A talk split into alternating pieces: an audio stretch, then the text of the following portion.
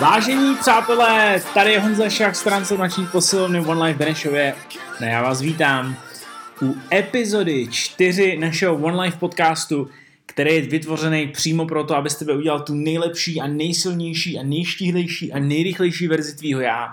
A to všechno díky výživě, tréninku, mindset, filozofím, regeneraci a v tomuhle celému obrovskému pucle všem těm dílkům, které jsou nutné k tomu, aby si zažil nebo zažila tu nejlepší transformaci v tvém životě. No a dneska, pro ty z vás, který poslouchají pravidelně, a další dnešní čtvrtá epizoda přichází s menším spožděním, protože a teď toho bylo fakt hodně. Já se vám teď e, pokusím nějak ve zkratce povyprávět, co se dělo v mém životě, nebo spíš v našem životě s Aneta, s Lilu a s našima rodinama. A minulý týden, což bylo vlastně od nějakého 15. 16. teď si nepamatuju přesně ten termín, 16. jsme v pátek odjížděli, ono je to vlastně před minulý týden, to letí, odjížděli do Turecka s celou rodinou. Vzali jsme totiž naše rodiče, já jsem vzal moji mamču a Anet vzala svoje rodiče, Pepu, Ráďu a, a vyrazili jsme, připojila se ještě moje ségra s malým Adámkem a vyrazili jsme do Egypta. My jsme vlastně to našim rodičům kupovali uh, jako dáreček, teda co to kecám, do Egypta. Do Egypta ne, tam jsme byli, tam jsme byli Indie, ale vylezli jsme do Turecka a pozvali jsme vlastně na týdenní dovolenou vlastně takový dáreček za to, že a nás tak nějak jako hezky vychovali, tak nějak jsme si to, tak nějak jsme jim to vysvětlovali, i když to samozřejmě nechtěli přijmout, ale neměli jinou šanci, eh, dovol, dovol, dovolenou jsme koupili a vypálili jsme společně do Turecka na týden all inclusive i z Lilu a bylo nás tam vlastně celkově 8. No a byl to skvělý, úplně nabitý týden, plný koupaček, opalování, jídla, to je asi to nejdůležitější slovo tady dneska, mraky moc jídla, asi si umíte představit, jestli jste byli na All Inclusive a kdekoliv. Víte, že jídlo je prostě všude, pořád, neomezené množství a v docela dost dobré kvalitě, až nás to překvapilo, že i tady v tomhletom, v té top sezóně se tam dá skvěle, chutně a i relativně zdravě najíst, pokud se o to snažíte, což teda zrovna a, nám úplně nešlo, to se musím přiznat minulý týden, vrátili jsme se, a, já jsem se teda osobně vrátil asi o dvě kila lehčí, teda lehčí, o dvě kila těžší, ale úplně chápu proč, protože tam bylo spoustu piva, který byl u bazénu prostě nutný, musím to říct, chlapi, který poslouchají.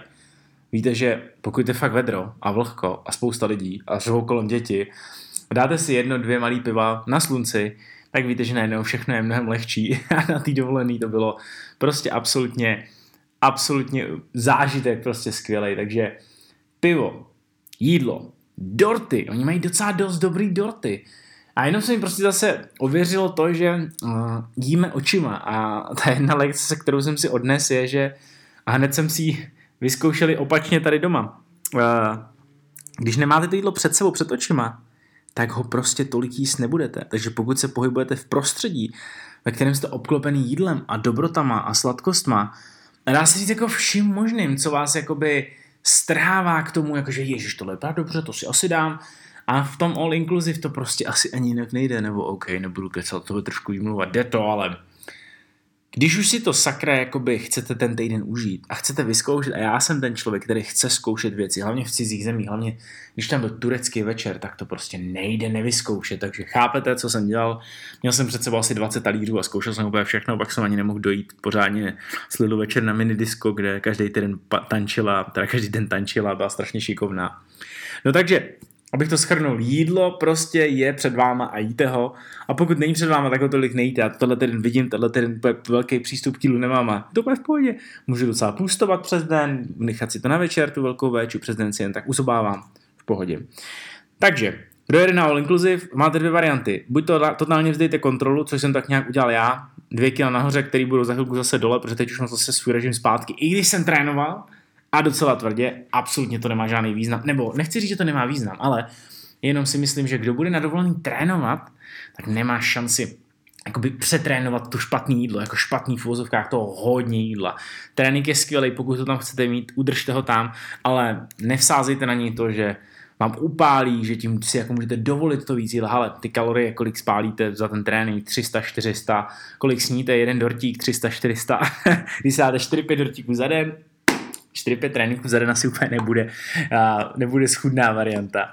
Takže jenom tím chci říct, užijte si all inclusive, pokud na ně jedete, nebo jakoukoliv dovolenou. No a já vám chci říct jednu historiku, kterou jsem nás zažil z Lilu, která se zase týká jídla, ale je strašně zajímavá. Na základě té historiky vlastně vznikne i jeden můj podcast, tomu se mi potvrdilo to, že já vytvořím podcast přesně na tohle téma, no ale krátce k tomu. A na každý večeři a i snídani, teda i v obědě, tam byl malý stáneček uvnitř restaurace, kde prodávali zmrzlinku, no prodávali, dávali zmrzlinku. A a Lily byla vždycky zvyklá, že jsme tam s ní chodili a byl poslední večer, pátek. A my jsme seděli úplně přesně na dohled tak 15 metrů od té zmrzliny a Liluše je docela takový, a, jak bych to řekl, takovej a, stydlivý tvor v poslední době. To znamená, že se moc jako neodlepuje od nás, je na nás taková přisátá hodně, absolutně nejvíc happy, šťastná, veselá, divoká, ale nechce moc dělat věci sama o sobě. Ale ta zmrzlinka byl pro ní tak jako lákadlo velký. A ona věděla, že vždycky, když sní nějaký to správný jídlo, aspoň trošku, jedla zeleninu, vajíčka, tam měla ráda rybičky, tyjo, byly tam čerstvé ryby, takže to si docela užívala. No tak si může dopřát potom tu zmrzku, vždycky jsme, vždycky jsme tam s ní došli, no ale ten poslední večer, tak je tam furt říká, jo, tati, zmrzlinka, zmrzlinka, říká, ale OK, Lulu. A najednou řekla, já chci sama. A já říkám, ty jo, tak jo, no. A Lilu teda, kdo to neví, teď jí byly dva a půl roku, přesně tenhle týden, takže je přesně dva a půl roku. No a stalo se to, že fakt já jsem jí sundal z židle a ona šla. A to, já nevím, kdo teda, mm, abyste si to mohli trošku vizualizovat, ta restaurace byla absolutně nabušená lidma, protože večer, to bylo při večeři tohle, a ještě ten poslední večer, páteční, většina lidí se v tu sobotu rotuje, tak tam fakt všichni byli, snad mi přišlo, takže úplně nabitej, nabitej, nabitej prostor. Lulu se tam prostě také promotávala mezi těma lidma a prostě bez zaváhání šla té zmrzlinářce, to byla taková mladá holčina, která tam dávala ty kopečky a stála tam a ani za tím pultem nebyla vidět prostě. Byla vidět, jak vypadá, jak je velký dva půl, dva půl letý dítě, ale to je fakt ještě maličká. Takže ona tam stála. Ta zmrzlinářka tam ještě nabízela eh, dvou lidem, no dvou nějakým dětem zmrzky, který byly mnohem větší. No a pak, když jim to dala, tak si všimla, že tam někdo stojí, protože pravděpodobně viděla Lilu asi tak tři vlasy. Takže obešla ten stánek. Zvedla jí a normálně Lilu se nechala zvednout od cizího člověka, což normálně nedělám. A ukázala si na barvu té zmrzlinky, protože uh, anglicky ještě úplně takhle dobře neumí a, a česky by ta, slečná si nerozuměla. No a ta paní zmrzlinářka jí tu zmrzku nabrala, dala jí to a Lilu si ji vzala a absolutně s takovým tím výrazem typu hmm, čum na mě, přišla zpátky k nám ke stolu a s novou hezkou zmrzlinkou nám přišla ukázat, že to zvládla a měla takový ten hrdý výraz.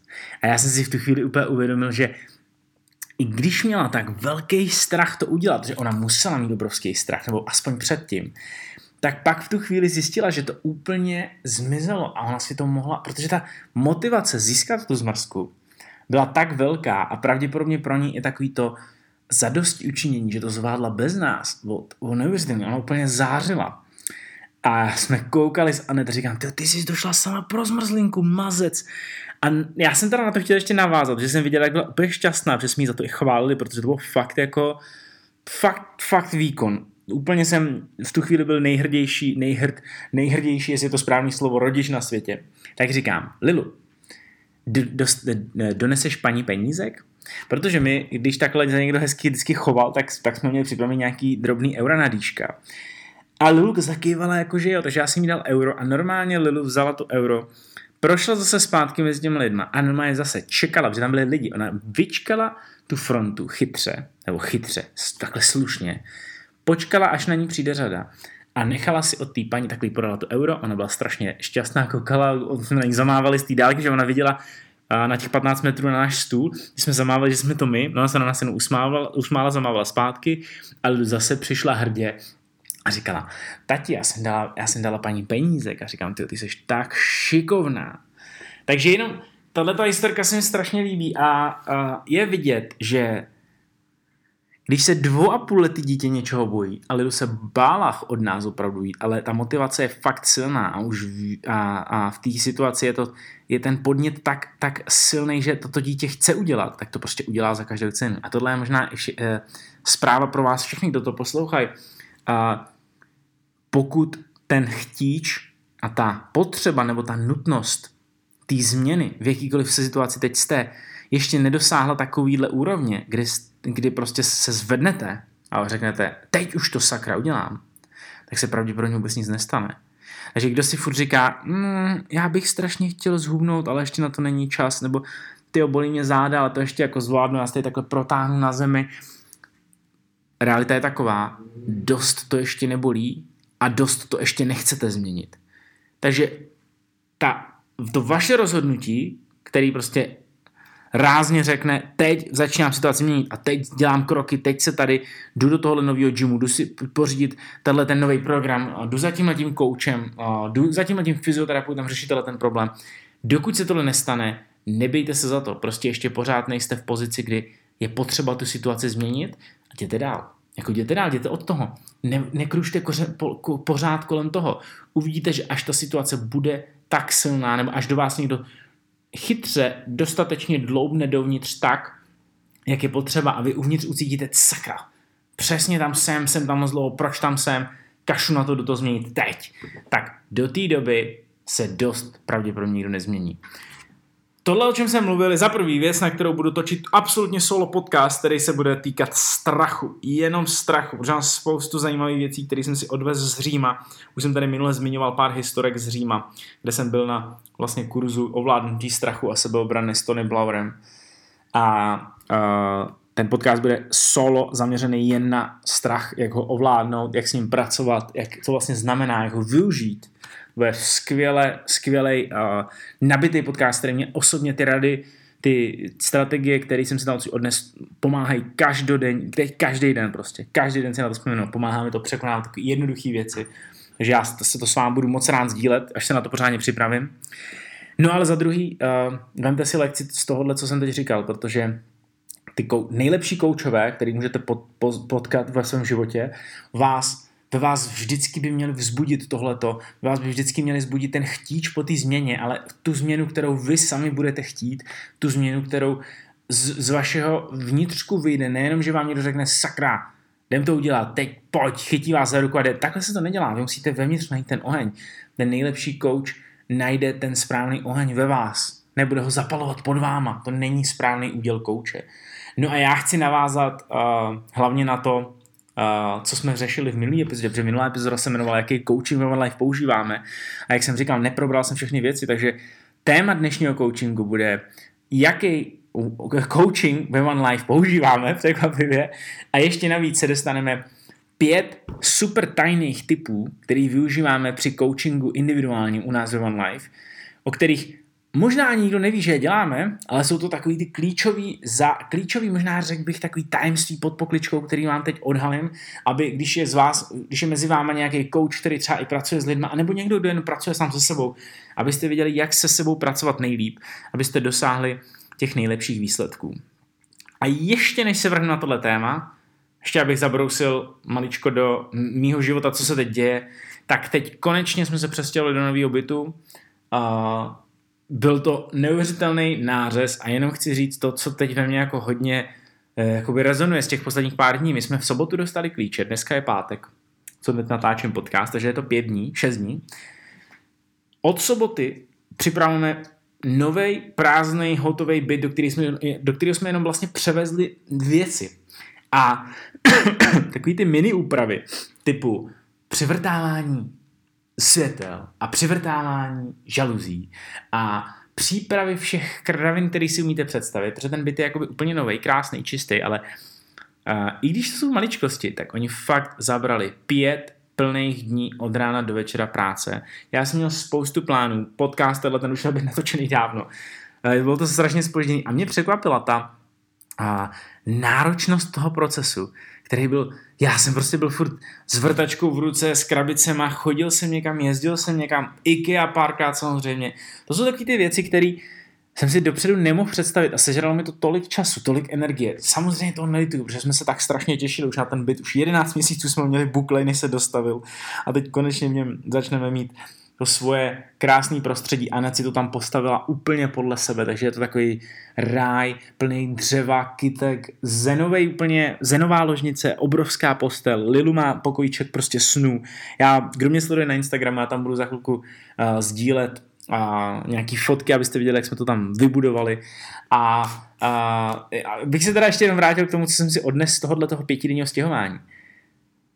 Dvě, dvě lekce, nebo pro mě, co to moje osobní takový jako uh, ponaučení z toho. Za prvý, věci, které nedokážu dopředu správně odhadnout, jak budou vypadat a nikdo mi s nima pořádně nepomůže, tak pravděpodobně zaberou strašně moc času a budu, mě, budu, v nich, budu se v nich cítit jako největší idiot na světě, a.k.a. půjčil jsem si vrtačku a chtěl jsem dělat pár děr do stropu. Trvalo mi to asi půl dne, nikdy jsem nevěděl, že strop může být takhle podělaně tvrdý, což je. A hlavně, nikdy já osobně bych nechtěl stavit své pomocí dům. Protože v mém okolí je spousta lidí, kteří plánují stavby domů a říkají, a já potřebuji ušetřit nějaký peníze, takže nakonec to budeme dělat jako tak půl na půl, půlku stavební firma, půlku si to budeme dělat my, nám pomůže někdo z rodiny. Tohle je absolutně jenom můj pohled na, můj pohled na věc. S tím nemusí nikdo souhlasit, ale já věřím toho, tomu, že kdo se rozhodne stavit dům a neví o tom ani ťuk, což jsem přesně já, a řekne si, ušetřím teď milion korun, abych tady teda OK, vozil kolečka a po práci byl na stavbě a ještě když ten člověk má rodinu, má partnera nebo partnerku a dělá tohle to třeba rok, dva v kuse, já věřím, že tohle je drtivej ničitel vztahů. Protože to, co jsme teď zažili s Anet, a to jsme, jak říkám, vybavovali byt hotovej, novej, jen jsme ho vybavovali. Nás otestovalo tak strašně moc. A já jsem skoro ani nemohl šáhnout na práci. My jsme to samozřejmě mohli uh, udělat i trošku, mohli jsme na to netolik spěchat, ale jsme se fakt hodně těšili, že jsme to trošku zmáčkli. Ale těch věcí, které se objevilo, za které jsem si nenechal zaplatit a delegoval se, nedelegoval jsem je a dělal jsem je sám a neuměl jsem je a myslel jsem si, OK, ušetřím teda peníze za to, že mi tady bude někdo vrtat věci a instalovat tyhle kraviny. Teď už vidím, že já se budu stěhovat příště, všechno deleguju a budu se soustředit na to, co umím. A tohle je moje jedna z nejdůležitějších ponaučení zase tady z té situace, i když jsem to jakoby ve výsledku dělal rád, jo, tu práci, tak já jsem mohl udělat spoustu skvělé práce tady. Mohl jsem natočit jeden, jeden další podcast, jsem, mohl jsem vytvořit další program, další promo na naší zářivou kampaň, mohl jsem natáčet videa, který mám teď ve spoždění, mám rozepsaný maily, který nemám dokončený.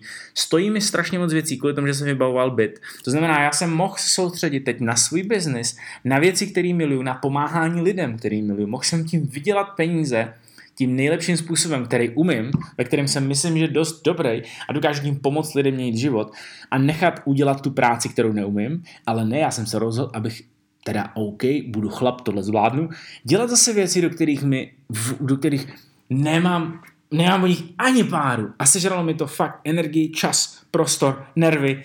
S Anet jsme měli spoustu krizovek a říkal jsem si, kurva, to za to vůbec nestojí. Takže moje ponaučení je, seru na to, budu si platit lidi za to, aby mi pomohli s věcmi, o kterých já nemám ani tušení a budu se soustředit na to, co dělám nejlíp, protože v tom budu nejlepší a dokážu v tom lidem opravdu pomoct změnit jejich životní situaci k tomu skvělým. Protože když jsem přišel do gymu, byl jsem unavený ze stěhování, jak můžu tady někomu pořádně pomoct a být přítomný u těch věcí, když jsem hlavou někde u vrtání nějakých podělaných děr. Takže to je zase jedna z věcí, kterou jsem chtěl sdílet, protože i když se to úplně netýká dnešního tématu, což bude věci, eh, teda typy, jak koučujeme, nebo ty zásady toho našeho koučování on life, tak tohle si myslím, že je věc, na kterou by se měl minimálně každý zamyslet a říct si, kolik času trávím věcma, kterým fakt který fakt nerozumím a sežírají mi strašné množství času, energie a možná mi i ničej vztah, jak jsem tady zmiňoval, třeba stavbu domu. A například, a, a opak, kolik času trávím věcma, který miluju, který mě můžou živit, který pomáhají ostatním a ve kterých jsem nejlepší, sakra. Položte si všichni tuto otázku. Já neříkám, co je správně, já neříkám, co je špatně, já jenom říkám, snažte se spochybnit někdy pohled na tu věc, kterou máte a možná se vám někdy uleví a až budete příště rozhodovat to, kdo udělá tuhle práci, možná se rozhodnete trošičku jinak. Takže to je můj úvodní úvodní popovídání o tom, co se děje v mém životě. Ještě jednu věc, a už opravdu poslední, v úterý jsem byl na svém druhém sprinterském tréninku s Anet. V pondělí vlastně jsme byli. Bylo to neuvěřitelné. Já nevím, jestli jsem tady, myslím, že jsem tady mluvil o tom, že jsme byli poprvé sprintovat s Anet, najmuli jsme si atletického kouče tady v Benešově. Bylo to skvělé. Po první tréninku jsme se cítili skvěle, ale teď se to dostalo ještě na úplně jinou úroveň. Nechápu, jak to ten člověk může udělat. Kouč náš Marek je absolutně zkušený, vtipný.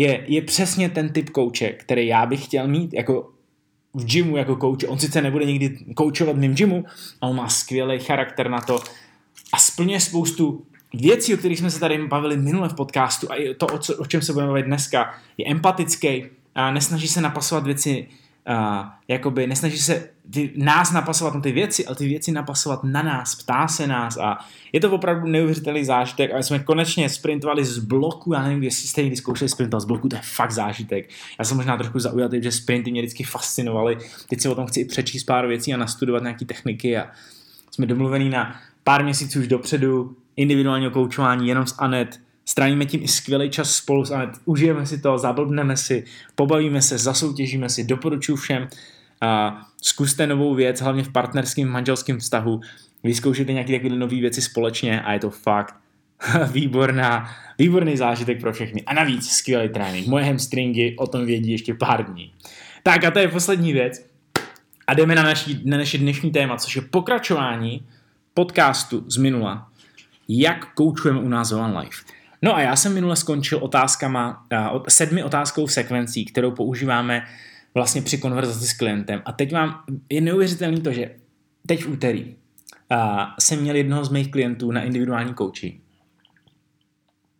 Já dám jenom loka. Mýho modrýho vychlazeného monstra. Uh, krásně vychlazený. Tak, a zažil jsem tuhle situaci. A klientka ke mně přišla a ráno jsem úplně viděl před tréninkem, že tak nějak nebyla ve kůži, byla taková, působila takovým unavenějším dojmem, tak jsem se začal ptát a říkám, víš to, co se děje, všechno v pohodě? A ona začala říkat, no ale já teď jsem taková jako celá unavená a taková trošku jako frustrovaná a přesně nevím, jako co se děje a cítím, že toho mám jako strašně moc. A teď se začala takhle rozpovídat, já jsem jenom poslouchal a pak říkám, OK, a co dál tedy, jako, co ještě? Já vím, že ještě mi chceš něco říct. A když jsem mi takhle nechal mluvit o tom povrchu, o kterém jsme se tady bavili minule, to byla ta první otázka, tak tou druhou jsem se dostal právě ještě hloubějc a říkám, OK, tak co, co teda je ten hlavní, jako, co tady, co je, co je teda ten hlavní problém tady? A on říká, ale já si myslím, že prostě teď s tou váhou fakt stagnuju a i když se snažím dodržovat určitý kalorie během Eh, který jsme si dohodli během třeba týdne, 5-6 dní v týdnu, tak pak ten jeden den, když jsem fakt strašně unavená, tak to prostě přepálím a vím, že si dám čokoládu a pořád jako by to není ono, tak si dám zase ještě něco jiného a pořád mám, pořád mám chutě. Nemůžu ty chutě prostě jakoby vypnout a nic mě neuspokojí a díky tomu mi ta váha prostě stagnuje, tak jsem z toho prostě taková frustrovaná. A tak si tak říkám, OK, ty jo, tak, tak se na to zkusíme podívat. Tak jakoby co, co teda si, co, čeho by si chtěla, kam by se chtěla dostat, čeho by si chtěla dosáhnout. Tak jsem jí jakoby snažil se zpátky dostat na ty její cíle a ona říká, ale mám teď na dole prostě nějaký ty dvě, tři kila, teď mi to tam nějak stagnuje, abych ještě pořád chtěla jít ty dvě, tři další. A já říkám, no OK, tak to zní, to zní dobře. A jak, jak ti teda teď nejvíc můžu pomoct? A ona mi říká, hele, já bych chtěla vědět, jako jak ty, jak jako prostě to zase odrazit zpátky, ale hlavně jak se budu jako cítit líp, že cítím, že vždycky, když se snažím mít o to kilo další dolů, tak už mám pocit, že to prostě nezvládnu, protože se cítím fakt unavená. A tady ještě teda musím říct jednu poznámku z té konverzace. Ta klientka už není člověk, která potřebuje zhubnout dalších 10-20 kg, ta už má hodně, hodně dobrý výsledky, hodně dobrou postavu a chce mi dá se říct skvělou postavu. No a já jsem mi říkal, OK, a tohle je přesně skvělý uh, typ otázky číslo 6. Když se budeš teda teď snažit uh, zhubnout další dvě kila, budeš muset říct ne dost pravděpodobně té energii, která ti teď moc chybí. Takže ty budeš muset ty jídla odmítnout. Ty budeš muset mít tu větší disciplínu, zmáčknout to a necítit se úplně dobře, protože to je bohužel ta daň tady v těch skvělých výsledcích, to zmáčknout. A hlavně ještě jedna věc.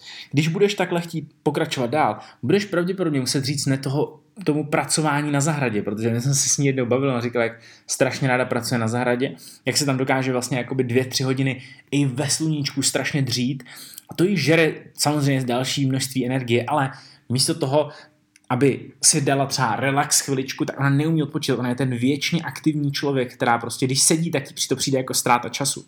Takže já jí říkám, hele, když teda budeš chtít sundat ty dvě kila, tak budeš muset říct ne. Za A těm dalším dobrotám, který přicházejí ty dny, kdy jsi unavená, ale hlavně, co tě tam vede, je budeš muset říct ne tomu tvýmu věčnému pracování, tomu tvým, tvý, věčný aktivitě neustálý. A budeš muset říct ano, víc relaxace, víc, víc odpočinku, víc meditace, víc masáží, víc procházek volných, víc jenom tak nic nedělání. A to je pro ní ta největší výzva. A ona jen tak koukala a, a já říkám, tak teď mi zkus říct, teď myslím se, ona ta konverzace byla relativně dlouhá, to bylo nějakých 20 minut, že jsme probírali ještě různé věci k tomu, ale pořád se to týkalo tady těch základních témat, aby jsme ji odrazili dál.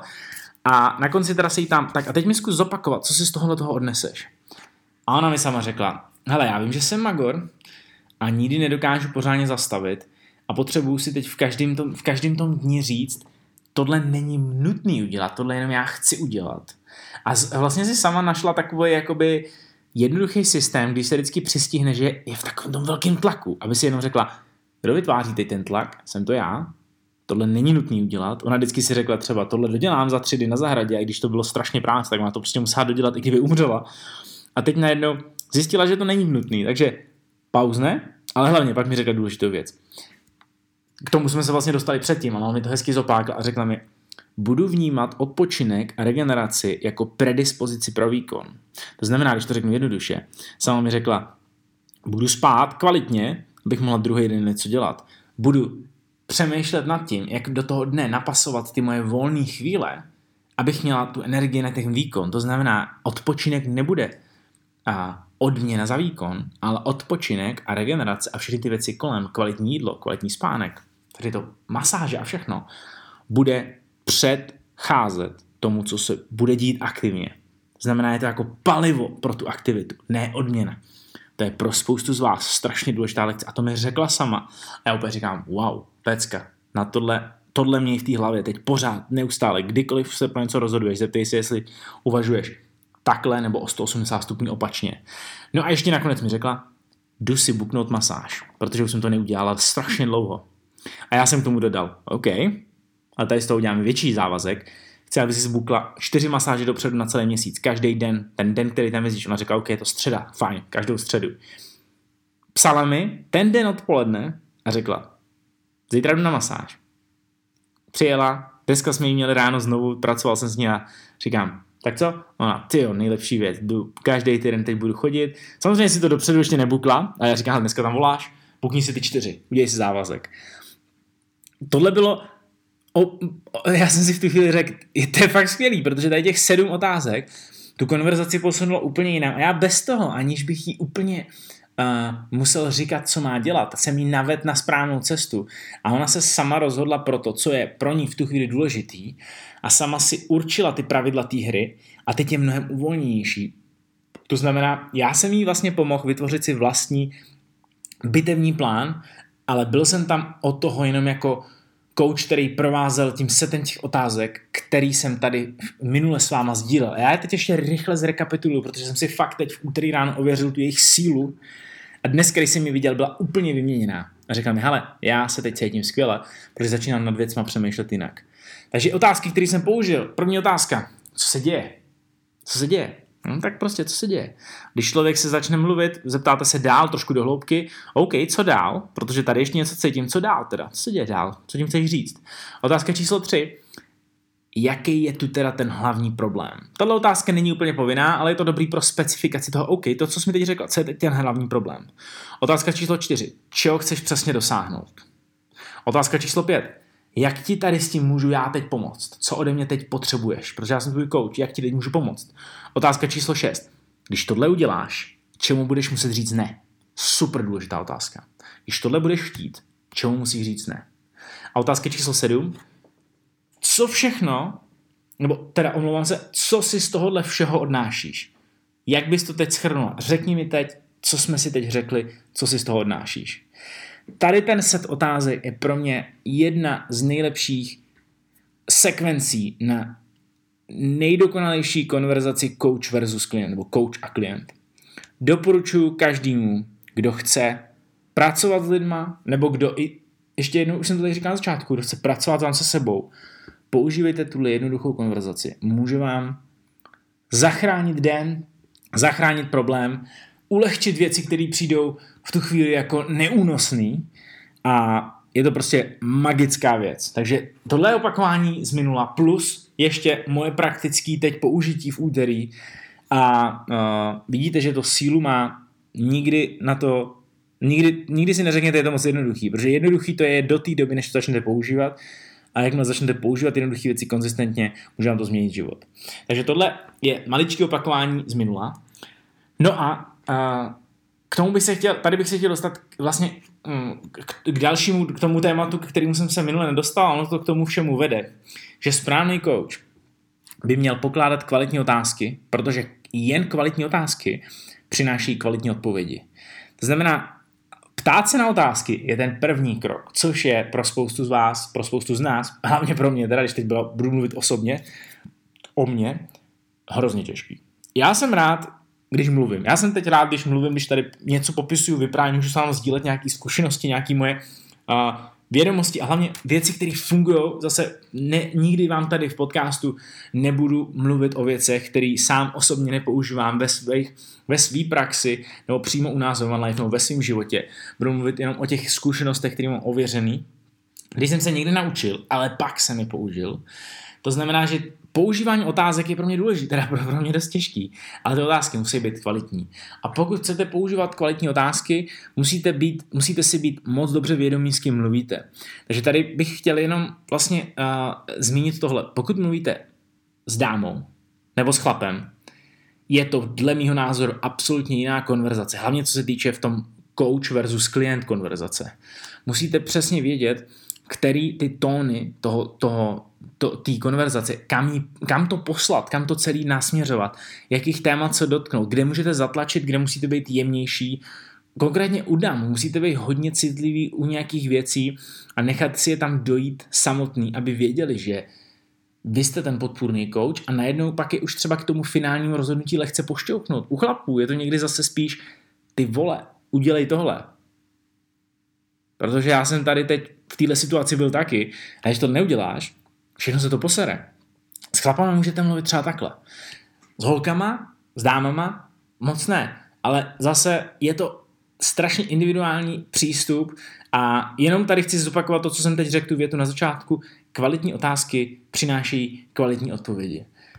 Nikdy nemůžete člověku říct, co má přesně dělat a říct, teď to udělej, já jsem tvůj coach, udělej to. Bum. Jakmile nebudete pokládat kvalitní otázky, proces bude vždycky zaměřený na vás, ne na, na toho kouče. Anglicky se tomu říká coach-centered coaching, což je přesně to, když já jsem pan coach v tričku, v tílku s velkým egem a řeknu, ha, já tohle vím, udělej tohle, bum, nezajímá mě, co si o tom myslíš.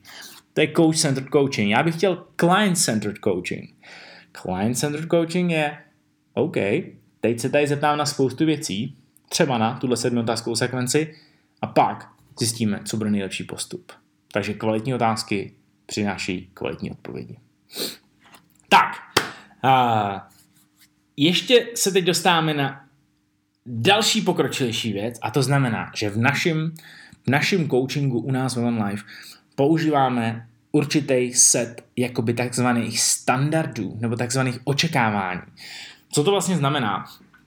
Je, že například při fyzickém tréninku, když vedeme, ať jsou to skupinový trénink nebo individuální, se snažíme vždycky o to, aby lidi vnímali to, že za každou cenu musí provádět v jejich provedení to nejlepší možný, nej, nejlepší možnou techniku toho cviku. Ať je to cokoliv, ať je to nový cvik, ať je to jejich už dávno opakovaný cvik, žádný špatný opakování nechceme vidět. Nechceme vidět žádný sezení při tréninku. Nechceme vidět žádný takový to, oh, trošku mě byly nohy, jdu si tady sednu na lavičku. to není jenom proto, že chceme být tvrdý, to chceme, my chceme tím nastavovat určitý standard toho prostředí, určitý standard té situace. A já se vsadím, že jste určitě někdy byli kdekoliv, na nějakým vřízeným tréninku nebo nějaký aktivitě, kde byly určitý pravidla. Ale my, to, my tady těm pravidlům ani nemusíme říkat pravidla, my jim prostě říkáme jakoby opravdu uh, kult, očekávání a taková ta kultura toho místa. To znamená, když ten člověk přijde nový k nám do gymu na první trénink, je první kolo, ve kterém je spoustu třeba cviků na nohy. Všichni očividně jsou unavení, ale nikdo si nesedá, i když ve, kolem, kolem nich je spoustu prostoru na sezení. Myslíte si, že ten nový člověk jde sednout? Ne, nesedne, nejde, nejde sednout, protože ten standard, ty očekávání toho místa jsou nastaveny nějakým způsobem. Takže a, tohle jsou strašně důležité věci a nejen z toho fyzického hlediska, aby jsme řekli, tě, buď tvrdý, žádný sezení, tady budeme stát a budeme běhat, budeme skákat. Já tím chci říct, že je to obudování toho mentálního postoje k tomu. To znamená, my chceme, aby ten trénink byl pod tvojí kontrolou. Ne, pod, ne ty pod kontrolou toho tréninku. Já vždycky říkám, ty ovládáš váhu, ne, že váha ovládá tebe. To znamená, že po každém po každém uh, sérii, po každém, po každém kole chceme high five. Chceme, aby si dal silný high five s někým, koho máš kolem sebe, protože chceme, abys tu energii na to měl. Nechceme, abys opravdu po tom cviku skoro, skoro nechodil. To není to, kam, kam, kam se prostě s tím letím chceme dostat. My se soustředíme na to, aby jsme byli místo, kde člověk přijde a odchází lepší, než přišel. A to se nám těžko povede, když ty lidi budeme zašlapávat do země při každém tréninku. Takže nastavení tady těch očekávání a tady těch základních standardů je zase jedna ze skvělých věcí, kterou by podle mě měl mít každý člověk, který pracuje s lidma, a ty hlavně, tyhle pravidla a tyhle standardy by měly být neměný nehledě na situaci. Ty, ty se dělají buď nikdy, nebo vždycky. Není tam takový to, OK, dneska je to fakt těžký, dneska si tady všichni sedat budeme sedat po těch, po těch, po těch, těch, po těch uh, sériích, dáme vždycky pauzu a hlavně žádný high five dneska dát nebudeme. Myslím, že je to trapný a že dneska ty high five dát nebudeme. Jo, tohle je přesně to nejhorší na světě. Pokud se pro něco rozhodnete a chcete, aby to byl váš standard, aby to bylo očekávání toho místa, aby lidi, kde přijdou, kde už třeba byli a přijdou tam znovu po nějaké době, vědí, uh, jak to tam vypadá a dostanou přesně ten samý zážitek, jako dostali předtím. Od toho jsou očekávání a standardy. Takže všem koučům, který poslouchají, ale i lidem, kteří hledají to správné místo s tím správným coachingem, hledejte místo, kde jsou standardy a očekávání nastavený buď vždycky, nebo radši nikdy. A to je schrnutí standardů a očekávání a ještě se podíváme na klíčový pravidlo toho, jak vybudovat tu správnou kulturu. A to je to spojení. A to bych jednoduše popsal takhle. To, ten pocit, že někam patříte, je dle mýho názoru, a myslím si, že i názoru našich, spoustu našich klientů, který tu teď máme, nebo jsme tu měli, a i pravděpodobně těch, kteří tu budou, to nejdůležitější, co tady musíte cítit. Když chodíte někam trénovat, do nějakého jakýkoliv transformačního gymu, nebo OK, transformační gym jsem ještě nikdy neslyšel, to je jenom náš gym, aspoň se tak jmenuje, ale ať je to jakékoliv posilovna a cítíte se tam skvěle, cítíte se tam jako, že tam sakra patříte, tak ten trénink bude vždycky lepší. Budete se cítit vždycky silnější, vždycky s větší energií, budete mít větší rychlost, větší sílu, děláte víc opakování, vezmete si větší činky, uděláte si větší výzvu z toho tréninku, protože cítíte se tam bezpečně. A cítíte se, že nejste jenom položka na recepci, ale že přijdete na místo, který je váš třetí domov. Po práci, po vašem domovu, no, po vašem domovu, po práci je tohle to třetí místo, kde se cítíte absolutně přirozeně. OK, pro spoustu lidí to třeba práce být úplně nemusí, kde se cítí přirozeně, ale víte, co tím chci říct, je to prostě pro vás absolutně neutrální, ale spíš jakoby hodně pozitivní místo. A uh, teď, teď nemluvím jenom o tom, že musíte vždycky si popovídat těch 10 minut s koučem a řešit s ním problémy, protože některý naši klienti jsou, jsou v prostředí, který, uh, ve kterém jsou s víc lidmi. Je to týmový prostředí, to znamená, že ne každý má prostor bavit se s koučem. To, to potom uh, ta strategie, kterou jsem tady zmiňoval, těch sedm otázek a tu, tu situaci, kterou jsem zažil, to byl jeden z našich, jedna z našich individuálních klientek. S normálně s klientem, který je na týmovém prostředí, nemáme šanci takovou konverzaci vést. Ale a právě i když je to člověk v týmovém prostředí, tak on jenom cítí to teplo toho místa. A tím chci říct, že coach zná jeho jméno, pozdraví ho, usměje se na něj, zeptá se třeba jenom, jak se máš. Ostatní lidi, kteří tam jsou, ho pozdraví taky. Zase, to jsou ty standardy toho místa. A to nemusí být nutně dlouhá konverzace, a to jsou třeba jenom ty krátký, krátký, uh, jenom takový ty krátký čety. Takový to je, jak se máš, jaký byl víkend, nebo ježiš, tady tvůj, tvůj vlastně syn teď měl tuhle tu soutěž, jak, jak dopad. To jsou přesně ty malinký věci, na kterými hodně dbáme tady u nás ve One Life a snažíme se, aby se tu každý cítil skvěle, aby se tu každý cítil tak, že dostává pozornost, že dostává aspoň chvilku toho prostoru pro sebe. Když se zeptáme na rychlou otázku, která toho člověka rozzáří, nebo dostávají, nebo ten člověk dostane malý dáreček, který třeba nečeká, nebo ho jenom takhle na Facebooku, na skupině, že něco se mu povedlo. Tyhle maličkosti vytváří přesně to propojení s tím místem a ten pocit, že ten člověk tam jenom nechodí trénovat. A jenom nechodí si pro nějaký rady a motivaci a jakýkoliv, tyhle ty blbosti, ale chodí tam, protože tam patří protože se tam cítí skvěle. Protože ať jakýkoliv den ve svém životě zrovna má, tohle je místo, kde se začne cítit aspoň o trošku líp. Takže spojení je klíčový, neviditelný, aspoň na začátku, ale pak hodně ucítitelný prvek toho nejlepšího prostředí a toho nejlepšího koučování, který dle mýho, dle mýho názoru existuje. No a tohle byla ta část, hlavní, o který jsem chtěl mluvit i minule. Jak jsem říkal, nedostal jsem se na ní, což bylo dobře, protože by ten podcast byl fakt dlouhý. Ale dneska mě, nás ještě čeká to, co jsem zmínil už na začátku v úvodu, a to je pět věcí, pět vlastně způsobů, triků a tajných metod, díky kterým náš coaching je skvělý a přináší našim lidem neporovnatelný našim lidem, našim klientům, ale můžeme říkat našim lidem, našim skvělým lidem, který, se kterými to pracujeme, ty nejlepší výsledky. A podíváme se teď postupně na pět metod, který vlastně já sdílím hlavně se svýma koučema. Ale teď jsem se rozhodl, sakra, proč bych je vám neměl říct, protože to nejsou žádný tajemství. Až vám je řeknu, tak si řeknete, hm, to jsou docela obyčejné věci. Ale tyhle věci budou, když je aplikujete, zase můžou to být velký, velký game changery. To znamená, ať využijete jednu, dvě nebo všechny věci, může vám to odpálit do intergalaktické rychlosti a mít výsledky, které už třeba dlouho na vás čekají někde za rohem, vy jste se tam jenom nemohli došáhnout. Takže jdeme na ně. No a náš magický trik číslo jedna se jmenuje strachová minulost. Strachová minulost je vlastně uh, věc, kterou probírám s klientem, nebo jeden z našich koučů probírá s klientem už na základní, na úvodní schůzce. Protože uh, všichni z nás jsme zažili v svých minulostech něco, co nás negativně ovlivnilo a vevnitř nás to trošičku stahuje a nutí nás to rozhodovat se dopředu trošku jinak.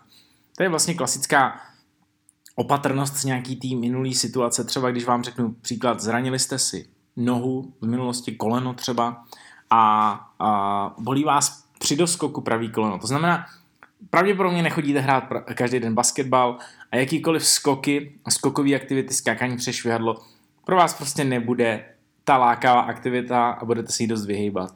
Tohle může být třeba pro nás strašně důležitá informace, protože já když se klienta nezeptám, nejenom třeba na zranění, na jakoukoliv historii, protože některé věci jsou dávno zahojené fyzicky, ale nejsou vůbec zahojené v té hlavě toho člověka. Takže já, když se třeba někoho zeptám na začátku, OK, skvělý, se těším, až začneme spolupracovat, příští ten máme první trénink, teď mi řekni ale jenom ještě než začneme, abych mohl uh, se, trošičku uh, představit tvoje, tvoji zdravotní situaci, než začnu připravovat trénink. Máš nějaký zdravotní problémy, historicky zdravotní, který bych měl vědět, který by tě mohl limitovat? A teď mi třeba člověk řekne, jo, jo, měl jsem vlastně tady uh, problém s ramenem, docela mě to bolelo, ale už je to docela dobrý. A já se na OK, jak je to dlouho? A ten člověk řekne, jo, to bylo, když mi bylo 20. A teď já se bavím třeba se 40 letým člověkem a říkám, OK, a teď? Jo, jako teď už, teď už jako nic, nic necítím, ale víš co, bylo to tam, takže musíme trošku opatrně s tím ramenem. Tady je přesně vidět, že to rameno pravděpodobně fyzicky třeba vůbec nemusí bolet, ale já vím, mám skvělou informaci, že ten člověk bude mít dost strach pracovat nějak komplexně s tím ramenem. To znamená, já ho třeba nebudu nutit zvedat váhy nad hlavu při prvním tréninku. Pokud se budeme věnovat nějakým tlakovým pohybům, tak zvolíme třeba nějaký varianty kliků, nebo nějaký tlaky vlastně horizontální, které budou působit na, na, na to tělo, jakoby, že bude ten člověk na lavici, nebo že bude ležet na zemi v nějaké variantě jakoby floor pressu, jakýkoliv tlaku, ben, vlastně podoba bench pressu, jakákoliv nastavená, nebo klikům v TRXu, spoustu variant, které můžeme využít. Ale jde o to, že mám základní informaci toho, že ten, ten minulý strach tam pořád je. A já toho člověka nebudu nutně vystavovat tomu strachu znovu. Můžu se tam postupně začít prokousávat k tomu blíž a blíž a ptát se na zajímavé otázky, jako ale proč se tohle pořád bojí, když je to docela v pohodě, neskusíme to aspoň trošku. Můžu se tam pomalu dostat, ale to není ten hlavní úkol. Pro mě je důležité vytvořit ten trénink perfektní a nejenom ten trénink, můžu zmínit i výživový postup. Řekněme, OK, jaký diety si třeba už zkoušel, nebo zkoušela a dál jim poví, no, zkoušela jsem tady nízký sacharidy a bylo to strašný, prostě byla jsem úplně vysátá, nemohla jsem se v práci soustředit, měla jsem jeden den v týdnu, kdy jsem mohla jíst větší sacharidy a prostě zhubla jsem nějaký kila pak to šlo stejně zpátky, ale celkově ten zážitek byl na prd. A, a teď mi třeba i ten člověk řekne, ale jako teď fakt, teď už jsem zase odhodlaná a jsem, i kdyby si řekl, že teď ty nízký sacharidy budeme dělat, já ti poslechnu a budeme to, zkusíme to znovu.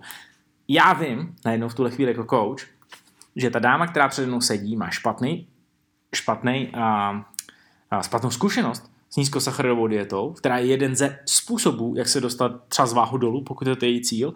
No ale já nutně nemusím to použít jako ten hlavní nástroj a dost pravděpodobně, pokud chci být chytrý a citlivý, tak řeknu, hele, skvělý, nízký sacharidy, jedna z metod, která funguje, ale u tebe zrovna to nemusí být to správný, nemusí to být to správný, co ty individuálně potřebuješ. Vyzkouš mi něco úplně jiného, protože ty výsledky můžeme získat i jinak. Jde nám stejně o, hlav, eh, jde nám stejně o poměr kalorií dovnitř kalorií ven, ty řídí všechno.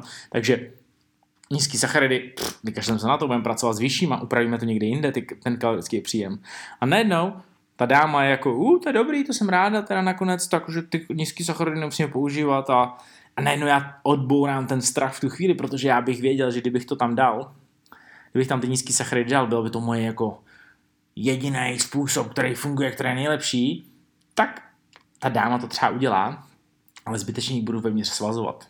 Takže tohle je přesně ten způsob, kterým my, ten, my se na ten minulý problém zeptáme v té v výživě, v tom tréninku, nějaký zranění, nebo třeba nějaký, nějaký psychologické věci, jakoby s motivací, jsou, s konzistencí, kdy, kdy je třeba nějaká, nějaká chybějící podpora třeba doma, že mi dáma řekne, no doma nemám žádnou podporu a takže se snažíme řešit tyhle věci tak, aby už dopředu jsme toho člověka zbytečně nedali do většího stresu, protože ta změna samotná, když přede mnou sedí nový klient, který chce pomoct, který už zvedl ruku a řekl, teď to sám nezvládnu, potřebuju kouče, potřebuju program, potřebuju se dostat tady z bodu A do bodu B, já ho nebudu dostávat do nutně zbytečně většího strachu, než je, teda zbytečně nutného stresu, než je potřeba. A díky tomu, že hrábnu do té minulosti toho strachu, se mi to povede. Takže to je jeden první dost důležitý magický krok, který ten proces ulehčí, aspoň trošku, a nevytvoří zbytečný křeče a já tohle používám moc rád a absolutně vždycky při každé úvodní konverzaci. A pak možná i později, protože lidi vám na, na začátku nemusí říct všechno, takže ono to potom vyplavuje na povrch i třeba v dalších konverzacích při druhém, při, při třetím setkání. Tak, spolu s tím ještě se vlastně týká to, že já vždycky se snažím u toho člověka najít krizový scénář. To znamená, my si dohodneme nějaký plán, ať jsou to nějaký třeba jednu, dvě základní výživové změny, metody, pracujeme s tím člověkem v klidu, pozvolna třeba řekneme, OK, budeš se soustředit tady na tu vodu, budeš mít tady dvě, tři porce zeleniny za den a bílkoviny u těch jídel. Teď si představ ale to, že den bude absolutně roz, rozhroucený, to znamená, zůstaneš v práci, děti ti onemocní, a nebudeš mít naspáno tolik hodin, budeš nervózní, co uděláš tenhle den. Jak zajistíme, že ty pravidla, které jsme si teď nastavili, ne ty pravidla, ale spíš ten, ten postup, který jsme si teď nastavili a odsouhlasili obou straně, jak ho udržíte v těchto těch dnech. A najednou je ta konverzace vedená zajímavým směrem, protože a ten člověk přede mnou sedí a říká, OK, takže když zůstanu v práci díl, teď tam nemám jídlo, mám hlad, co budu dělat? Takže třeba asi bych si měl koupit řekněme, proteinák a mít ho schovaný v práci. A když bude taková jako jela krize, tak ho tam budu mít. A ještě budu mít třeba v v šuplíku pár oříšků, protože ty si pak dám jako hrstičku a nebudu zbytečně kousat nějakou čokoládu z automatu. A najednou si dostáváme na zajímavý do zajímavých scénářů, který třeba se ale nikdy nemusí stát. Ale pravděpodobně víte, jak život vypadá, někdy vás to může hodit do situací, které fakt nečekáte. A náš úkol je na tom začátku, a nejenom začátku, ale zase i v průběhu, ty situace uměle vystavit a připravit si krizový scénáře na ty nejhorší možný dny. A tohle je zase podobný tomu, že my vlastně eliminujeme ty hrozby, odstraníme ty hrozby, které mohly přijít a zajistíme, aby ten proces byl prostě plynulej, bez těch strachů z té minulosti, ale i bez těch hrozeb, který ta budoucnost může přinést. Takže dvě jednoduché strategie. Je to první trik, jak jsem o něm říkal, on se, když se nejdůležitější je ta strachová minulost, tak odbourání těchto těch hrozeb je další perfektní jakoby B, pod B kategorie tady toho, tady toho jednoduchého typu, který, který jsem zmiňoval. Tak, to je věc číslo jedna. Magický trik číslo dva. A už jsem ho tady vlastně i trošičku nakous. Se svým klientem, se kterým pracuju, nikdy nedávám jen jeden postup. To znamená, nejsme ortodoxní, my nepoužíváme jenom jednu metodu, jednu tréninkovou, jeden tréninkový postup, jednu výživovou filozofii. Nic takového. My používáme strategii. Hele, OK, teď vím tady od tebe, že chceš zhubnout 8 kg na tvoji svatbu, která je za 3 měsíce. Můžeme to udělat takto. Můžeme tě tam dostat třeba už za dva měsíce, abys měl nebo měla dechací prostor ještě ten poslední měsíc, kdyby se něco podělalo. Ale bude ti to stát tohle. Žádný party, celý dva měsíce. Spaní 8 hodin minimálně za den, trénink 4x, 5x v týdnu. Seš schopnej tohle zvládnout. A ten člověk řekne, oh, shit, to nedám. Teď ty dva, tři měsíce budou krizový. A já řeknu, skvělý, varianta A, zbytečná, jdeme na variantu B. Dostaneme se tam za ty tři měsíce. Ale nebude to tam tak náročný s těma tréninkama. Místo pěti tréninků nám budou stačit tři, čtyři. Hodiny spánkový, ty budou vždycky dobrý, když budou nahoře, ale jestli to nebude 8 plus a bude to 7 plus, tak je to pro tebe pořád zvládnutelný, asi líp, že jo? A s výživou taky dokážeme si tam představit jedno, dvě piva, jedno, dvě posezení večer, nějaký hamburger, cokoliv máš rád, občas nějaký fast food, ale 80%, 90% jakoby konzistentně. No ale ten člověk řekne, no, to myslím si, že by se dalo zvládnout, to je mnohem přijatelnější než ten první postup. Sice to bude trvat o ten měsíc díl, ale zvládnu to do té svatby, ale bude to prostě i s mým životem. A najednou ten člověk řekne, hele, mi se líbí Bčko, jdeme do Bčka. Já řeknu, OK, super, jdeme na Bčko. A tohle je přesně ten postup, který já chci vytvořit s každým klientem. Já mu chci dát možnost volby. Chci mu říct, takhle bude vypadat Ačko, takhle bude vypadat Bčko. Já mu v tom Ačku vlastně už a ukážu ty hrozby, jako jsem zmiňoval v prvním kroku, ukážu mu budoucí hrozby toho a vlastně i budoucí očekávání a ty daně, který ten člověk bude muset zaplatit, daně v úvozovkách, to znamená, tady budeš muset dělat tohle, ale nesmíš dělat tohle. A ten člověk sám řekne, OK, fuck, tak tohle nechci, uděláme to trošku v klidu. Jo, takže já dávám na výběr metody, které ho tam dostanou a ten člověk si sám vybírá. To znamená, já mu dávám ten a, autonomní proces rozhodnutí. On řekne, tohle je přesně to, co chci, jdeme touhle cestu. A řeknu, skvělý, jdeme touhle cestu. Já mu nepřikazuju, já dávám na výběr. Takže to je skvělý trik číslo dva. Málo koučů dělá. Dost koučů má hodně velký ego a myslí si, že oni znají ten nejlepší postup a proto použijou, použijou ten jeden. Ale lidi většinou nechtějí slyšet přesně, co mají dělat, chtějí si vybrat. A já jsem tak zkušený, řekněme, a chytrý v úvozovkách na to, abych řekl, já vím, že když ti řeknu jednu nebo druhou variantu, obě jsou správné. Vyber si, cokoliv uděláš, neuděláš chybu. Takže to je dvojka. Bod číslo tři. Asi moje životní výzva, do konce života s tímhle budu muset pracovat. Poměr 80-20 versus otázky a tvrzení, nebo ten zbytek. To znamená, v klíčový, nebo v konverzaci s klientem by měly vždycky převažovat otázky z mé strany. To znamená, já bych se měl 80% ptát a 20% mluvit, jakože v kladných, pozitivních, teda pozitivních, kladných větách. Už jsem to tady zmínil před chviličkou, ale e, kvalitní otázky přináší kvalitní odpovědi. Ale jenom ty samotné otázky jsou důležitý, aby tam byly ve velkém počtu, protože já tím získám informace a čím víc mám informací o tom člověku, tím líp se mi ten program individuálně na něj, na něj postaví.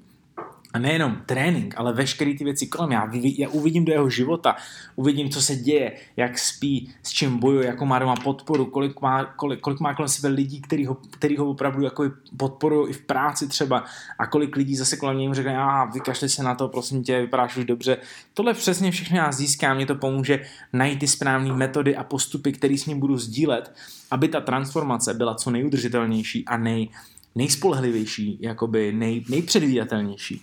Takže poměr otázek 80 versus 20 tvrzení mi zajistí, že ten program bude fakt na míru pro toho člověka. Čím víc já budu mluvit, možná toho člověka nějak jako namotivuju a ten člověk se bude cítit jako wow, s tebou je skvělý bejt, protože ty mi říkáš věci krásné, které dávají smysl a jsem na správném místě a on pak odejde domů s tím ohněm a pak se řekne sakra, co mám dělat. A já nemůžu poslat lidi domů a mít je namotivovaný. Co tam sakra s tou motivací budou dělat? Možná můžou přestěhovat svůj, svůj pokoj a říct, já jsem na tolik energie po naší schůzce, jsem přestěhoval pokoj, ale ten člověk nepřišel ke mně, abych mu pomohl přestěhovat pokoj, ten člověk přišel, abych mu pomohl změnit život. A to je, to je o co se tady snažíme. Takže 80-20 poměr otázek versus kladných věd a tvrzení. Strategie číslo 4 je moje hodně oblíbená, protože se jmenuje Proč strategie. A proč strategie zase obsahuje dva základní postupy.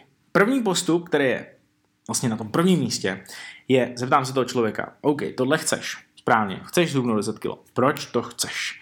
Metoda proč je jedna ze základních obrovsky důležitých metod, jak, jak najít v sobě ten oheň, který potřebujete pro proces, který bude vždycky přinášet nějaký překážky a vždycky sám to bude chtít v nějakým momentě zabalit a ta metoda, proč vás, ve vás najde tu vnitřní motivaci. Takže já když se zeptám, OK, proč to chceš? Proč jsi zhubnul 10 kilo? Ten člověk mi řekne, chci se dostat do těchto těch kalhot. Já řeknu, OK, proč se chceš dostat do těchto kalhot? A ten člověk řekne, no, protože o, chci jít tady o, tady na tuhle tu akci, tady s těmi lidma. Řeknu, OK, proč chceš jít tady na tu akci tady s těmi lidma? Dostáváme se prostě dál, já jsem teď vymyslel úplný kraviny, ale chápete, co tím chci říct? Já se dostanu tak hluboko, jak to jen jde, zeptám se čtyřikrát, pětkrát, pak už to třeba nepůjde dál a řeknu, OK, tohle je tvoje hlavní motivace. Dojdeme třeba k tomu jako, protože nechci, aby kamarádi mých dětí se smáli tomu, že moje máma je velryba. Tohle je přesně věc, kterou jsem zažil se, se svou klientkou, která mi tohle řekla a pak se sama rozbrečela té a řekla, tohle jsem přesně ani nevěděla, že někdy někomu řeknu, ale s tím letím jednou přišlo moje dítě domů a řekla mi, mami, smějou se mi tady ty lidi, teda tady ty děti ve třídě a říkají, že jsi velryba. A to není otázka toho, že tam ženská potřebuje zhubnout 10 kg, to je prostředek k tomu, aby se její dítě prostě cítilo dobře. Jo? To je neuvěřitelná metoda. Metoda pěti proč. No a jestli metoda proč jde takhle do hloubky, tak ještě se můžeme podívat do větší hloubky. A tato technika se jmenuje pokud věta. Pokud věta znamená, nebo zní takto. Budeš milovat svůj život, pokud a doplň. Takže já svým klientovi, kterým, ze kterého vlastně vycucnu to nejhlubší proč, můžu jít ještě dál. A můžu říct, tak, ty řekni mi tu větu, doplň mi, budeš milovat svůj život pokud, a teď mi to řekneš. Takže ten člověk může zopakovat třeba, OK, budu, budu milovat svůj život, pokud zhubnu 10 kilo. Fajn, OK. Další příklad může být třeba u chlapa, budu milovat svůj život, pokud budu skvělý táta. Fajn. A teď se můžeme dostat ještě dál. Můžeš jít do další hloubky, protože můžeme jít s, touhle, s touhletou větou, pokud co nejhlouběji to půjde. Takže můžeme říct, pokud chci být skvělý táta, teda omlouvám se, omlouvám se, budu skvělý táta, pokud. A budeme hledat ty způsoby, jak se tam dostat. Nebo zubnu 10 kilo, pokud.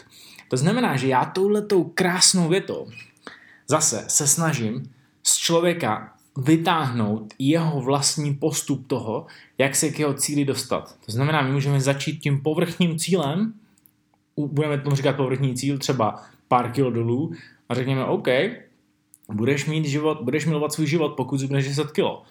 Zubneš 10 kilo, pokud jdeme dál.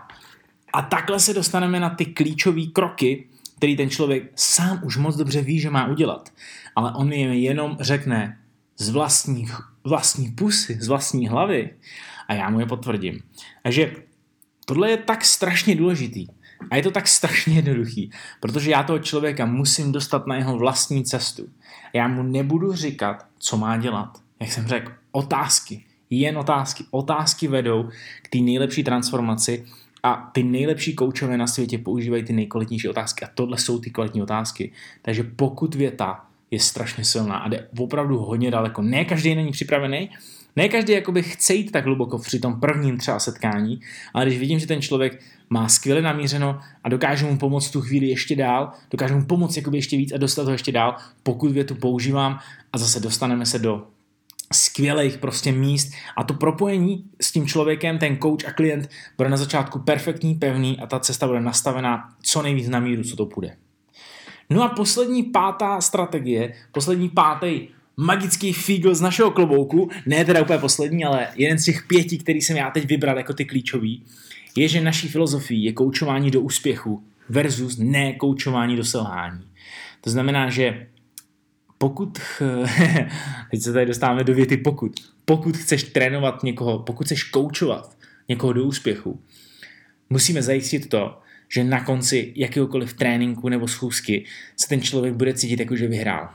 Jakože měl pod kontrolou jeho proces, jeho trénink, jeho jakoukoliv věc, která ho ten den prostě potkala tady u nás v gymu a odchází s pocitem yes, já jsem byl ten, kdo tohleto, kdo tohleto měl pod kontrolou. Ten trénink je totiž zážitek. Je to, je to událost a je psychologicky dokázaný. Bylo dělaný spoustu testů na to, že člověk se z zážitku pamatuje nejvíc posledních pár minut. Testovali to na malých dětech, který dali k doktorovi, který jim dával injekci. A všichni ty děti dostali tu samou injekci, ten tím samým způsobem, byla to jenom nějaká vitaminová injekce, ale půlka těch dětí dostala na konci bonbon. A ten doktor jim se na ně usmál, řekl, tady máš bonbon za to, jak jsi byl šikovný. Ostatní děti jenom dostali, byl jsi šikovný, běž pryč. Pak ty děti měly ohodnotit, jak ta injekce bolela na stupnici od 1 do 10. To znamená 1, vůbec, 10, peklo, bolest, umírám. Uh, ten souhrn, nebo ten průřez, ty výsledky toho testu byly takový, že spousta dětí, většina dětí, které dostali bonbon, označili tu, tu událost jako hodně málo bolestivou, protože si pamatovali ten poslední moment. A to je strašně důležitý vědět, protože tohle funguje stejně u dospělých. Pokud je trénink náročný a je to výzva, což by měl být vždycky, ale končí správně, končí high five, tak už jsem tady o tom mluvil. Tady u nás jsou nastavený standardy takový, že člověk po každý sérii chce vstát, chce dát všem high five, cítit se tak, že měl kontrolu nad tím, nad tím, co se dělo, ne, že ho to semlelo a teď ani nemůže chodit, musí po čtyřech se odplazit domů a jít někam zvracet za roh a už nikdy nebude trénovat, už nebude chodit tři dny a nemůže se na záchod. Tohle není správný koučování. Dlouhodobá udržitelná transformace musí být, musí být prostě zážitek. Musí to být těžký. To neříkám, že ne, ale nesmí to být tak moc těžký, kde ten člověk je koučovaný do selhání. Takže těch posledních pár minut toho tréninku musí být pro toho člověka ta výhra. A my používáme spoustu těch strategií, ať je to třeba finisher, který je sice vyhypovaný do, velkých, do velké intenzity, ale snažíme se tam, aby si to každý užil, na konci se všichni smějou, jsou se spocený, ale smějou se, dávají si ty high five. Nebo je to potom i klidně pár minut meditace, kterou využíváme skoro při každém tréninku, kdy se ten člověk tak krásně sklidní a získá takový ten pocit, jako že mohl lítat na obláčko, odchází domů a říká si, wow, tenhle ten pocit chci mít ještě dlouho.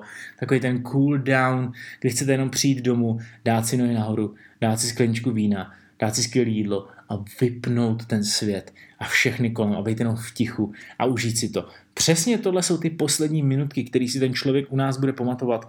A ten trénink byl těžký, protože, jak jsem řekl, musí být těžké, aby jsme se dostali k nějakým zajímavým výsledkům. A těch posledních pár minut je ten nejsilnější zážitek pro toho člověka. Takže koučujeme do úspěchu, ne do selhání.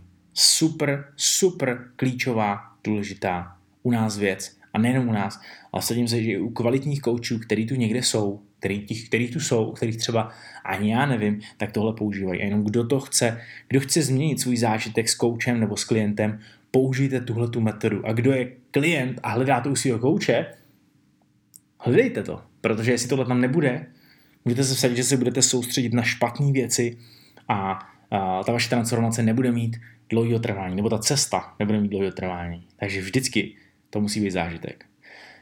A to je vlastně poslední věc, kterou jsem chtěl dneska sdílet v rámci našich coachingových metod. Není to poslední, co používáme, ale je to poslední věc, kterou jsem si dneska připravil.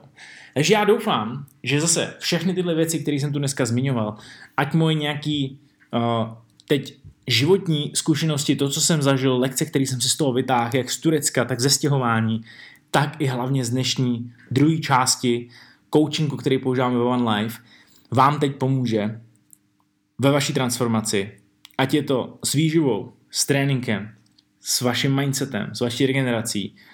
Chyťte to za ten správný konec, ptejte se na správné otázky, šiřte tohleto prosím, kdekoliv budete moct. Sdílejte nás na Facebooku, sdílejte nás na Instagramu, otagujte mě na Insta Stories, pokud posloucháte tenhle podcast, udělejte print screen, pošlete to komukoliv.